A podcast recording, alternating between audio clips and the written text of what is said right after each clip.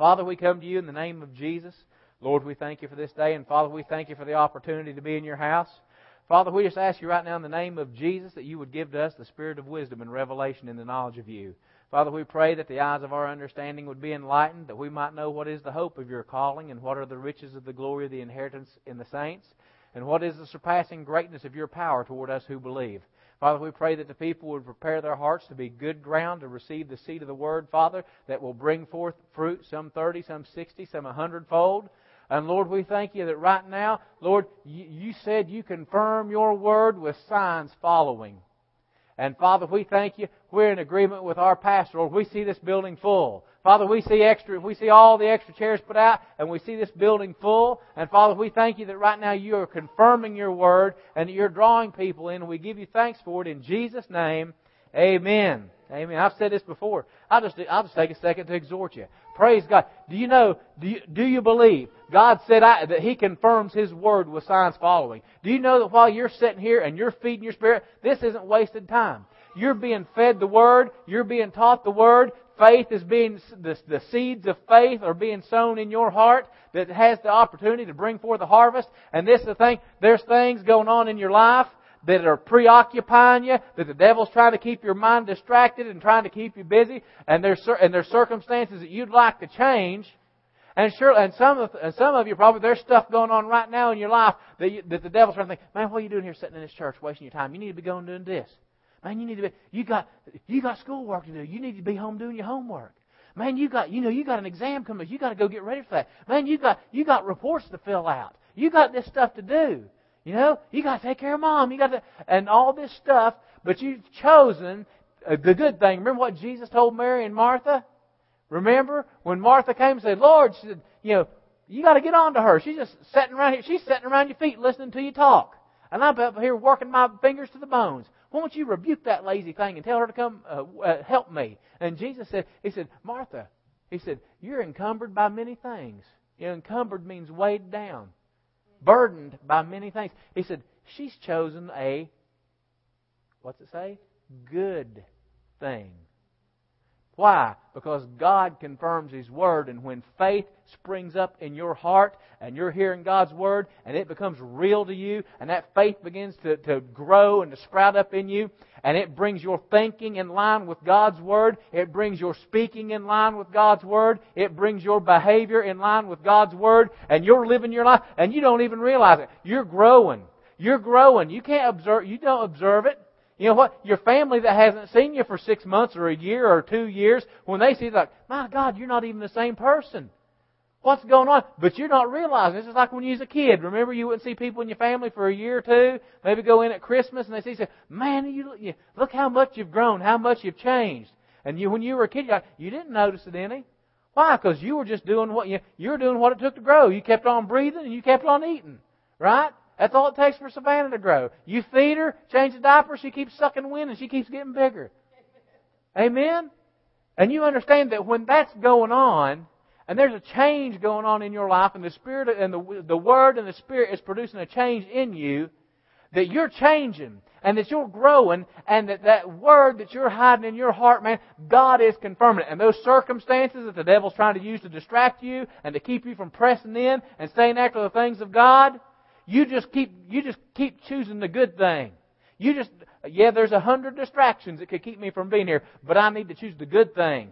Because when I go, I'm going to get my faith fed. And when that faith uh, gets fed and my faith grows, man, God confirms His Word with signs following, and He's going to work those things out. The very thing that the devil's trying to get you to fret yourself silly about and just robbing your peace and trying to keep you from sleeping good at night, you're getting in the Word, and your faith's growing, and your spirit man's getting strong. And praise God, it's going to break off, and God's going to work it out. Why? Because He confirms His Word with signs following. Amen? Praise God. Hallelujah. Well, what are we talking about? We're talking about overcoming identity theft. Amen. We started a series. Uh, this is the third uh, third teaching in the series, overcoming identity theft, and we're really talking about who you are in Christ. You need to know who you, who you are, because we we mentioned this, and we'll, and we'll do a little bit of review quickly. We'll touch on some things. We we started talking about in the first teaching uh, that actually did record, amen, about the original intent. how God created man. He placed him in the garden. He said, I'm giving you, uh, we called it the Dominion Commission, where God said, I'm giving you dominion, I'm giving you authority over all the works of my hands. You're to, you're to rule over it. How God had a high opinion of man, because Psalms chapter 8 says, What is man that thou art mindful of him, or the Son of Man that thou regardest him? You have made him a little lower than the angels. And we told you that some translations, the contemporary English version says, You've made him a little lower than yourself. Psalmist is talking to God. You've made him a little lower than yourself. And where it says, You have made man a little lower than the angels, it's the Hebrew word Elohim. And that word Elohim is in the beginning, Elohim created the heavens and the earth. They say, why didn't the King James translators say Elohim? Why didn't they say, you know, you've made him a little lower than God? Well, you know, that sounds a little blasphemous to religious people. But that is what the Word says. You've crowned him with glory and honor, and you've and tell me. And we said, does this sound familiar? Uh, the psalmist said, "You've created him a little lower than God. You've crowned him with glory and honor, and you've set him over all the works of your hands." And how, in the original intent, God had the high, the man. When God created Adam, He said, "Man, it don't get any better. This is the crown jewel. This is the crowning achievement of my creation. I have made this man in my likeness and in my image." And then we talked about how sin entered in and how Adam he turned that he surrendered that authority to Satan and Satan uh, became the the Bible says in 2 Corinthians I believe chapter 4 it says that Satan is the god of this world and it's God with a little g. He is the theos, the god of this world and that was given to him. But that when Jesus came back the Bible says Jesus became the second Adam. Some translations say the last Adam. But that Jesus came back and the plan that Jesus had was not a get out of hell free card for humanity. But his intention was, I am reinstating the original intent I'm coming to establish the kingdom of God back on the earth because you understand that, that, in the beginning, Adam fell from the kingdom. He fell from authority. God had a, a, system of authority, a system of government where God was the king of the universe. He, he owned the earth because He created. The Bible says the earth is the Lord's and the fullness thereof, everything that's on the earth. And God, and you understand that the king can give a royal grant to whomever he wants to uh, over his possession. And that is in fact what happened. And so Jesus came back to say, look, we ain't just, I ain't just coming back to, to get you for, just get you forgiveness for your sins and just to get you get out of hell free card. I'm coming back to restore the kingdom and the dominion that God gave man in the beginning. Amen? And so we began to look last week at, uh, at on handout two, we were looking at, uh, you know, when we make Jesus Lord, uh, that we're that we're baptized, and, that, and we said that baptism means to be covered uh, completely with a fluid. Um, John, we looked at some stuff, said uh, the three things, this was the three things we're going to be looking at that Adam lost in the fall. And the first was his relationship with God the Father. He lost his purpose, and he lost the benefits of righteousness. And so if we begin to look last week, and we stepped into a little bit, uh, looking at the restoration of relationship. And we said that John, uh, John, John's Gospel, chapter uh, 1, verse 12 says, uh, To as many as received him, who received Jesus, as many as received him, he gave the power, the right, or the authority to become the sons of God. Now, just quickly, we want to reemphasize this. We said this the first teaching. We want to reemphasize this. If you don't know what something is made and designed and intended to do, what did we say? It lends to abuse of that thing. You know, somebody gives you something. You ever have somebody give you a gift? You're not really sure what it is. It doesn't come with, you know, and they didn't give you the instructions uh, for anything. You're like, dude, what is it? And you don't know how to. Maybe it's some, uh, you know, maybe it's some piece of electric, electronic equipment. Maybe it is, uh, maybe it's a mechanical. You know, maybe it's uh, maybe it's some type of lawn mower, lawn equipment or something like that. Something that uh, you have to uh, you have to shift the gears or engage a gear or engage a PTO in a certain fashion. And if you do it the wrong way, you can get you can get it in, but it can damage it. Um, I remember when I was a boy, my dad had a had a, a, a little small walk behind uh, tiller is called a gravely. You could actually ex- interchange the heads on it. You could put a, a brush hog head on it. You could put a row tiller head on it. And when you went to engage that PTO, you had to have a couple of levers in the right position and before you pulled that handle to engage whatever implement you had on it. and you could go ahead and not have stuff in the right position, and you could go ahead and you could grab it and you could pull it in. So you'll you'll relate this driving a truck, grinding gears. When I said grind them till you find them last week, right? And you grind it until something slips in place. But how many of you know that if you don't know, you know how it was designed to operate, and you can you know you can figure out how to work something a little bit but if you don't know how it was designed and operated and you've not looked at the owner's manual you might work it but every time you're doing that you're shortening the life expectancy of that piece of equipment or some electronic device that you're not utilizing correctly if you don't shut your computer down correctly. How many of you have done that? Oh let's just unplug it. That takes too long to shut down. Just let me press the button and hold it. Now sometimes you got to do that to reboot them right because they lock up but how many you know you're supposed to go click on the little pearl and it drops the little menu down and you click on shut down and you close it down that way? If you just yank the plug out the wall, most of the time when you plug it back in, start it back up, it's going to say Windows closed down incorrectly. We need to scan your little hard drive and make sure something's not jacked up because you didn't do it right.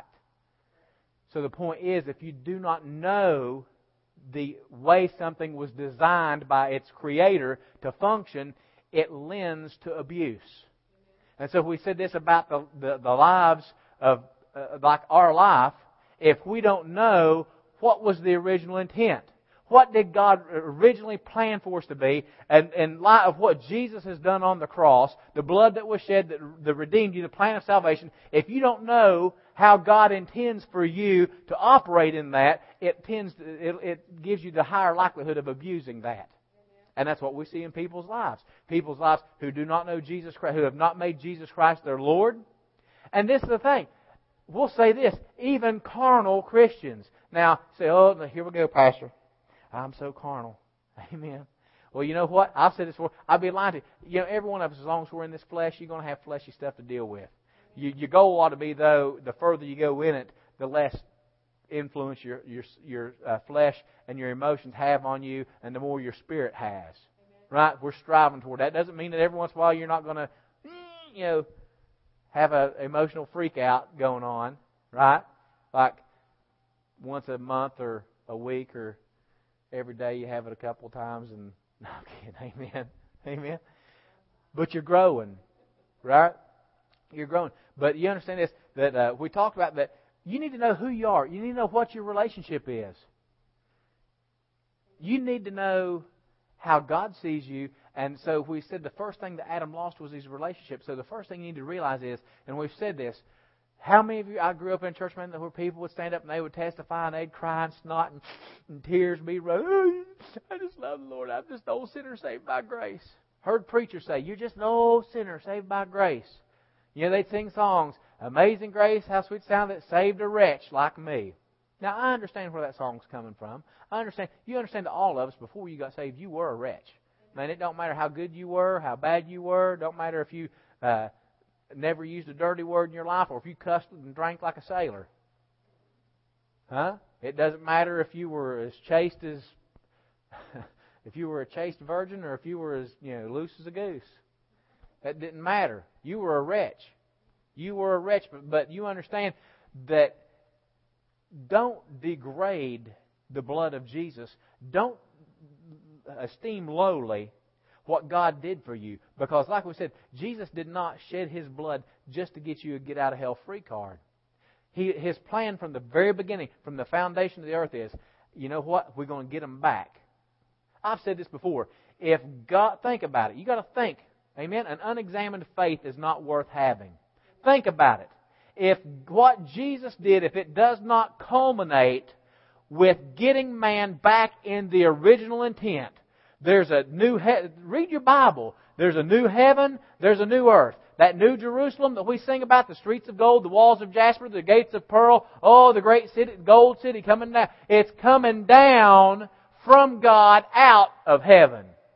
It's not in heaven. It's in heaven now, but in the end, read your Bible. In the end, it comes down from God out of heaven. And Peter said there, that this earth and the heavens, uh, you know, and you understand the heavens, that there's three heavens, the atmosphere of the earth, outer space, and the domain of God.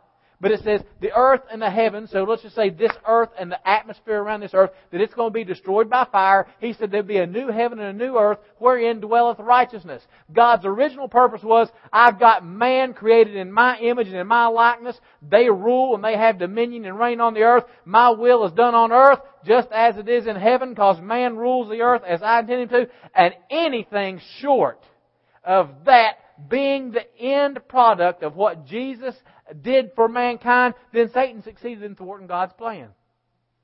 Now, I don't know about you, but I absolutely refuse to believe for one minute that Satan is going to thwart what God's original intention was. I don't think he'd do it, you know? I don't think he got enough backside to do it. Huh? I think he got his, I think, I think the devil let his alligator mouth out talk his hummingbird backside. And I don't think he can handle it. I don't know about you, but the God I serve is bigger than the devil. Amen? But you understand this, that the relationship, God, God does not see you as some old refurbished sinner that used to be someone that used to be a sinner. Amen? It says He gave you the power. Remember this. Man, Luke 338 smoked me, blew me away the first time I read it and saw it for what it said. It said, Luke uh, 3:38 uh, says that Adam was the son of God. That's in your Bible. That's in the Bible that you carry into the church. The Bible that sits on the dashboard of your car. Amen. The one that sits on the back of your toilet in your bathroom so you can read it when you go in there, right? Your Bible says that Adam was a son, was the son of God. Amen. When it's going, it's show, it's discussing the lineage of Jesus from from uh, his earthly side, from Joseph all the way back to Adam. It says Seth the son. It ends up Seth the son of Adam, Adam the son of God. Amen? And so you understand this. Jesus came back. As many as received Him, He gave the power, the right, or the authority to become the sons of God. Galatians 3.26 says, All believers are children of God through faith in Jesus Christ. Amen? You understand that it, it's more than just you become a reformed something or another. And say, well, Pastor Bryan, why are you spending so much time driving this in? Because if you don't know, God sees you as a son. And I've said this before, ladies. It came to me one morning. I was praying. The Holy Spirit. You know, I, I was praying. We were praying before service. I was praying, and the Holy. You know, I said, I was saying, "Thank you, Lord, as many as believe in you. You gave us the power to become the sons of God." And it just comes to me. The Holy Spirit said, "You know, said that phrase." He said that is one of the greatest phrases of women's liberation that's ever been uttered. Amen. Because you know, some women, they, you know, some women uh, take offense at, "Oh, to become the sons of God. And you'll find out even some more liberal translations of the Bible, some more contemporary translations of the Bible will say, to as many as received him, he gave the power to become the children of God. But it literally, it literally says, as many as received him, he gave the power to become the sons of God. And the reason, the Holy Spirit said the reason it's such a phrase of liberation is he says, in the culture he was speaking to, you know, because you can take some, you can take the Bible literal in some things. And you do have to understand a little bit about the culture that it was speaking to. Amen. This is the thing. Cultures are different, but people stay the same. Right? There's stingy people in every culture. There's loving people in every culture. There's hateful, mean people in every culture. There's dumb people in every culture. There's smart people in every, culture. Amen? Do you understand this? Is that in the culture that he was speaking to, women were considered second class citizens. They were considered second class citizens. But a, but a man and a son in the family. And this is what the Holy Spirit spoke to me. He said, he said, it's one of the greatest verses of women's liberation that's ever been spoken. Because you remember in Galatians, I believe, chapter 3, chapter 4, it says, in Christ there's neither male nor female. In other words, when you become born again and you are in Christ, and we said uh, that that means that, that God sees you, you are placed in the body. You are part of Christ. Now, don't get me wrong, there's only one Lord Jesus Christ, the Lord head of the church. He's the head. But the Bible makes it clear the church is the body. And are you in the church? Yes, you're in the church. You're in the body. And we said you don't differentiate between someone's head and their body. When Jimmy Ruby come in this evening, I didn't say, "Hey, here comes Jimmy's head, and his body's coming in with him." Amen. I mean, maybe if he got Rosalie real mad, his head might come in the building before he did. Amen. His body did. Amen. but he wouldn't do that. Jimmy's Jimmy's a Jimmy's a good husband, right? Jimmy wouldn't do that. He's a good husband. He's a smart man too. You know, Jimmy's a smart guy. He knows better than that. Amen. But you're in Christ. And so God, see, God sees you as part of the body of Christ. The Bible even says in Ephesians that we are seated in heavenly places with Christ Jesus. You are. You are. You don't need to see yourself as I'm just some poor little beat down. I'm just some worm. I'm just an old sinner saved by grace. No, no, no, no. You used to be a sinner. The Bible says you were you weren't even alive to God. The Bible says you were dead in your trespasses and sins. You were dead. You were a dead man walking.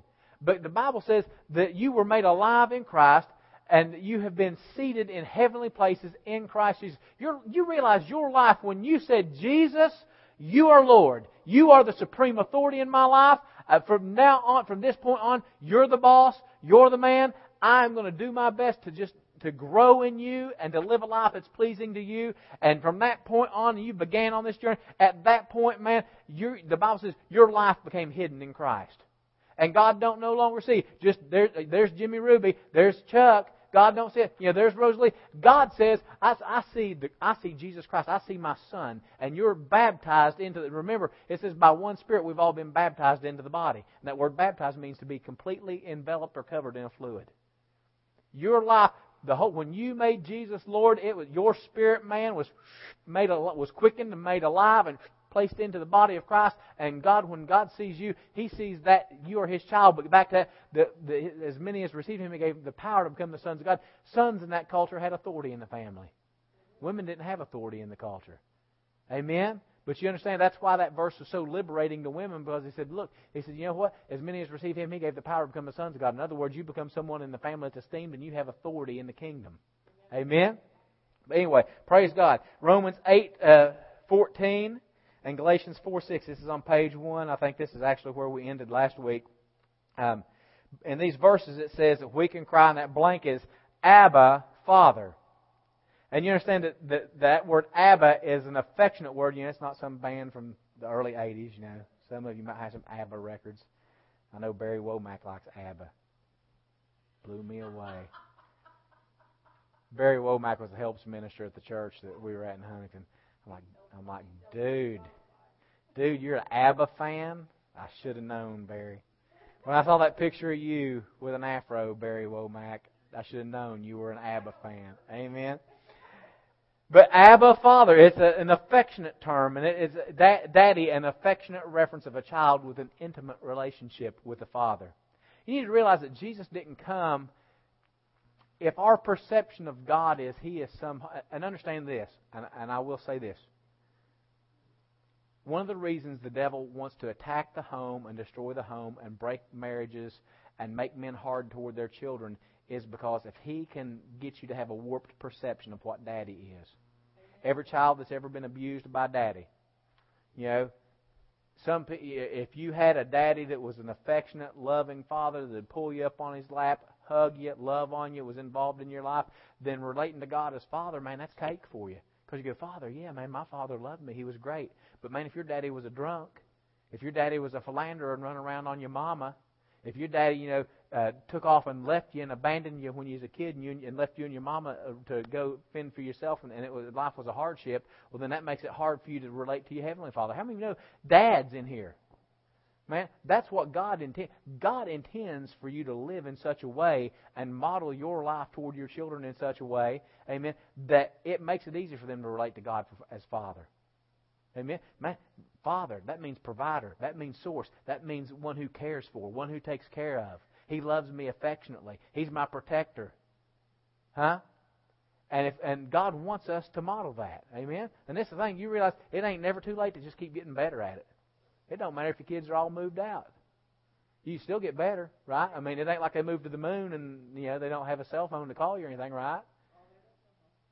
God continually wants you to be God continually wants you to be growing. But you understand this is that that there's a difference between you can tell the kid you know the kid you know that, that, that they have a cold distant relationship with their father you know it's father or dad or and, and there's not a lot of affection but when it's daddy I shared this Pastor Cheyenne thought it was funny that my mother who is now 63 years old. My grandmother passed away three or four years ago. My mom was 58 59 years old. And she still called her mom mommy.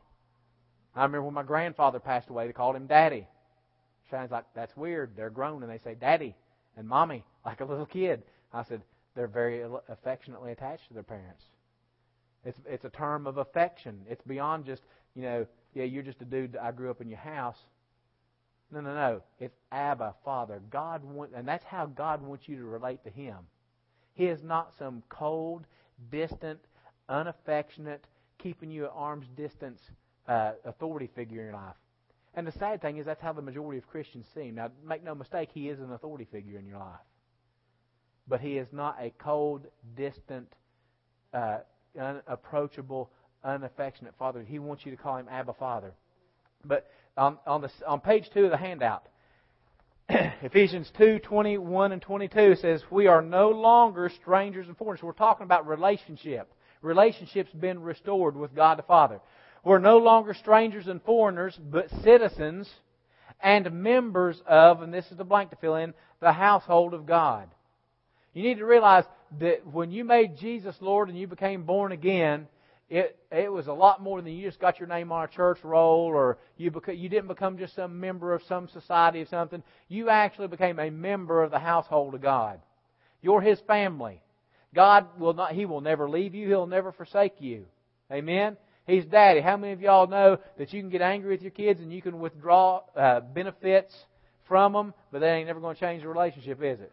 Amen. When y'all were raising your daughters, I'm sure there were times in your life that you had to discipline them. It's like, okay, give me the car keys.